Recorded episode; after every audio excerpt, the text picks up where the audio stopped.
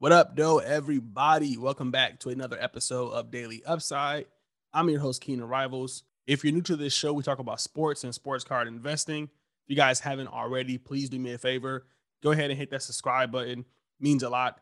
Give a like to the video for the YouTube algorithm.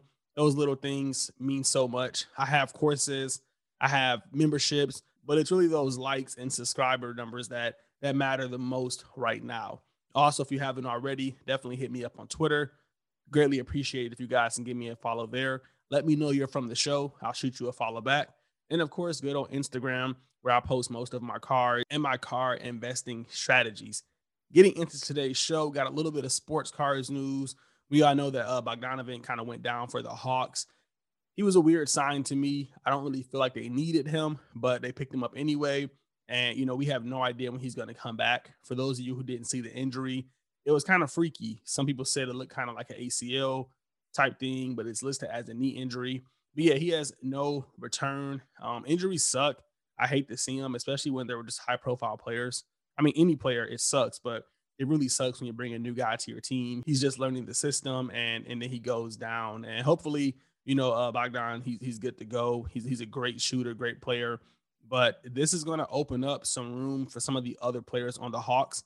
They have a super young team, so a lot of those guys are, you know, just being developed, and opportunity is kind of all they need. Again, Bogdanovich's injury is horrible, but you guys know I'm a big Kevin Huerter fan, and I believe that's going to open up the floor for him a little more. Right before Bogdanovich got injured, we saw him get entered into the starting lineup, and they benched Cam Reddish. I'm still bullish on the fact that I think Kevin Huerter is going to end up being their starting shooting guard just because of the floor spacing that he offers. And I think Cam Reddish is going to kind of come off the bench and kind of be that that first score for them, but you know, just not in the starting lineup.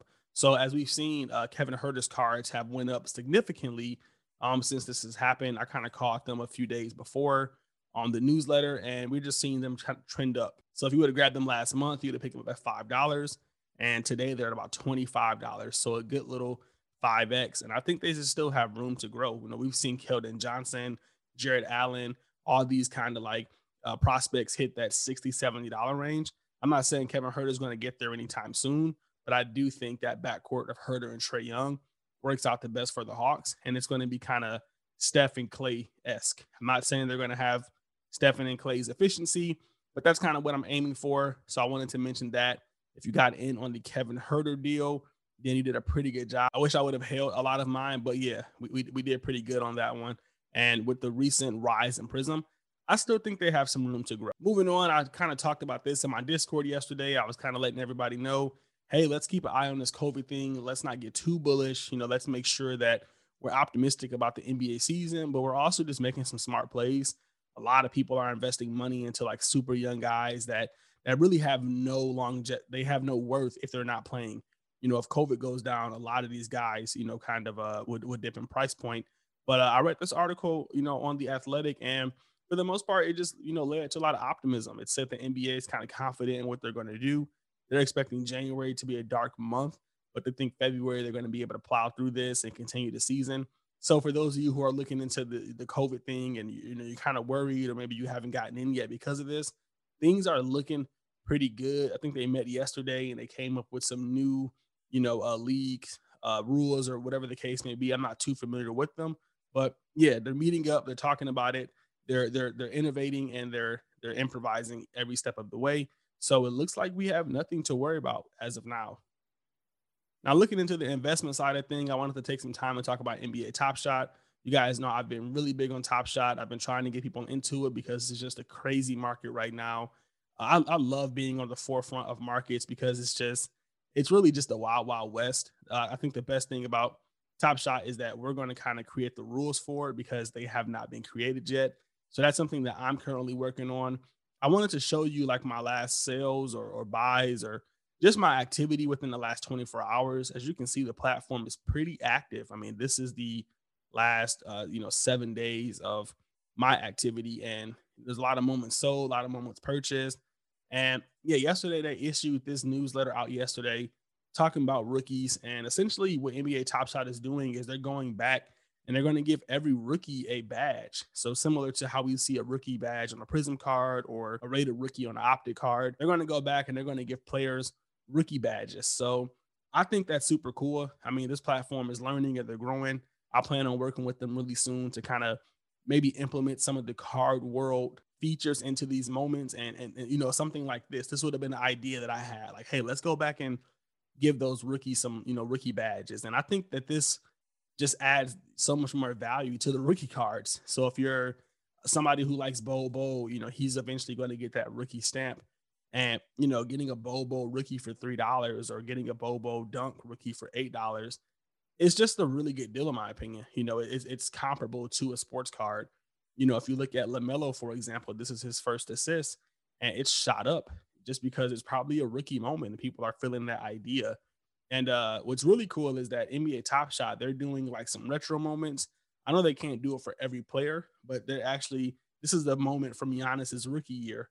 And that too is going to get a rookie badge. Now, they did say they're going to distinguish the fact that even though this is a rookie moment, it wasn't produced in his rookie year. Like it's going to be kind of like a, a, throwback or a retro or a buyback in a certain sense if you're looking at the sports cards world. So yeah, uh, since that has been announced, this card has just went insane. If you look at the sales, you can see that just yesterday this was going for three hundred and ten dollars. We had one in at four hundred. I know one of the guys in the Discord picked it up. I think I think it was actually this one that he picked up, and now the card's trending and it's going for one thousand four hundred and fifty dollars. So adding that rookie stamp, educating the market, letting people know that this is actually a rookie moment because many people didn't know has just gave it a 5x value. So super excited about that. Going to continue to share with you some NBA Top Shot moments because I think it's just a fun, fun, fun thing to do. If you guys want to look here, you can see I've been building up a little showcase of my own. I've been buying, you know, Lonnie Walker. I've been buying Collin Sexton, despite my my uh, ridicule against him. Shai Gilgeous-Alexander is really underrated to me you guys seen that tweet I shared on Twitter, um, that that thread about Jayson Tatum. So I still have some of him. And then of course I have my guy Trae Young loaded up on his golds. Think they're underrated. And you know, I'm going to look and see who I should load up on within that rookie class. So if you want to check out my showcase, definitely do so. I'll leave the link in the description. Now, getting into basketball, uh, I wanted to talk about a few auctions that I've seen ended. I'm writing an article right now on the top five like underrated sets, and, these are the sets that I think can take off next. And I'm gonna give them to you for free. Now, if you want the write up, if you want the the explanation of why I think these would do well, so you can kind of instill some confidence, you will have to sign up for the membership. But if you just want to learn the sets and, and they make sense to you, then that's fine as well. Um, one of them is the 2003 2004 Topps Pristine set. Um, it's not the most attractive set to a lot of people, but I actually don't hate it. In fact, it's one of my favorite LeBron James, you know, rookie cards. You know, a lot of them are kind of boring to me. And this one really just shows like that 2003 swagger. Like this is LeBron in his actual element. You know, right now LeBron's so business casual. He's like this, this, this, uh, this mega entrepreneur. And this just shows him like as a lackadaisical high school kid. And I, I think that's super, super dope. He got like some white forces on. It's just a really cool card, in my opinion. Serial numbered. And again, if you uh, go ahead and sign up for the membership, you'll get an in-depth article of why I think this card could potentially explode. If we look on Card Ladder, we can already see it kind of trending, and it's it's done pretty well over the last year, up 230 percent. And yeah, if you would have got it around that LeBron dip, you know, around that six thousand dollar price point, maybe even five thousand back in November, then that was obviously the time to buy. But I, I still think at, at nine thousand dollars, you know, compared to the rest of the market, it's a pretty pretty good card. Another um, card that I'm kind of looking into obviously is select. I still think these rookies are underrated given the price point, especially when compared to Prizm. I feel like they should be like three or four times the price of Prizm. I know that's absurd, but that's just where I'm at when you look at the limited availability. So if you haven't picked up a select card yet, there's still time to do so as only the superstars are kind of expensive. You know, you can still get some of those tier B, tier C guys, some of those prospects for a really good price point. Next up, we do have a Prizm card, and I feel like Hyper Prizm is just not getting the respect that it should. I think it's called Hyper Prizm for a reason. I think it's the evolved version of Prizm. Um, it's not the most attractive set to some people, but I actually like how it looks. And it's super limited. You know, you can't really find these, and especially in a, in good condition, they all have those print lines. They're all just like bad corners or bad foil.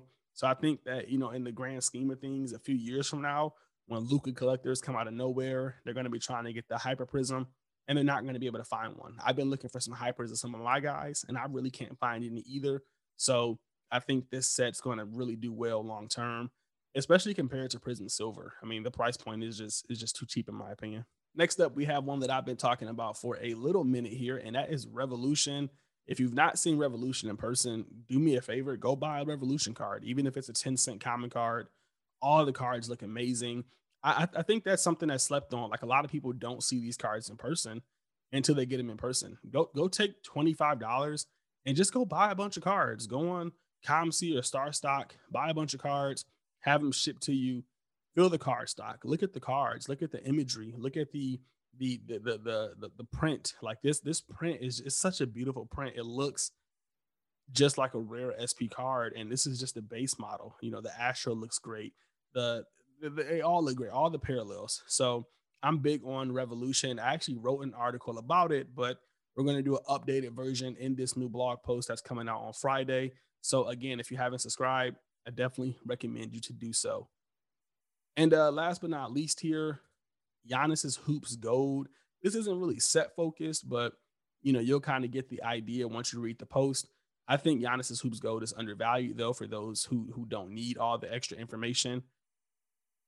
It's one of his only cards that like shows him dunking the ball. You know, it's it, it's one of the only cards that like to, to me this card says like, hey, we're confident that Giannis is going to be a star while his other cards don't really say that. I know that sounds weird, but you know, I, I think imagery matters, and this is one of the best cards in terms of uh, just this Giannis, like you know, showing some kind of authority or some kind of aggression.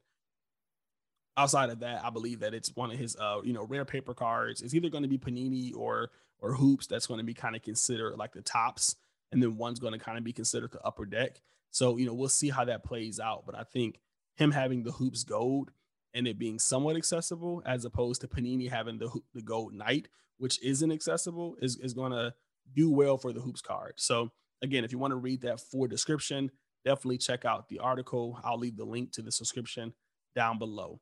And yeah, that's it for the top five guys. So we had hoops, we had revolution, we had hyper prizm, we had select courtside, and then we had Topps pristine. So I can't wait to share all the detailed information about that. If you guys haven't already, definitely head to High Upside Show to subscribe to the newsletter, and you'll get that in your inbox on Friday. Tomorrow, we're actually dropping the sports cards pick of the week. We're back to doing that. It was supposed to come out last week, but we've just been kind of busy here. So I already had that written up and ready to go. And yeah, we're back on schedule with this content, guys. So I'm excited to share this with you. Definitely let me know what you think about these plays, what you think about NBA Top Shot, and these rookie badges. I think this is going to be huge for Top Shot. Super excited about it. I, I, can't wait to end this podcast so I can just dive into their moments and see what the underrated rookies are. So if I find those, I'll definitely let you guys know in the Discord. But that's it from me, guys. Signing off here. I'll catch you in the next one. Happy investing.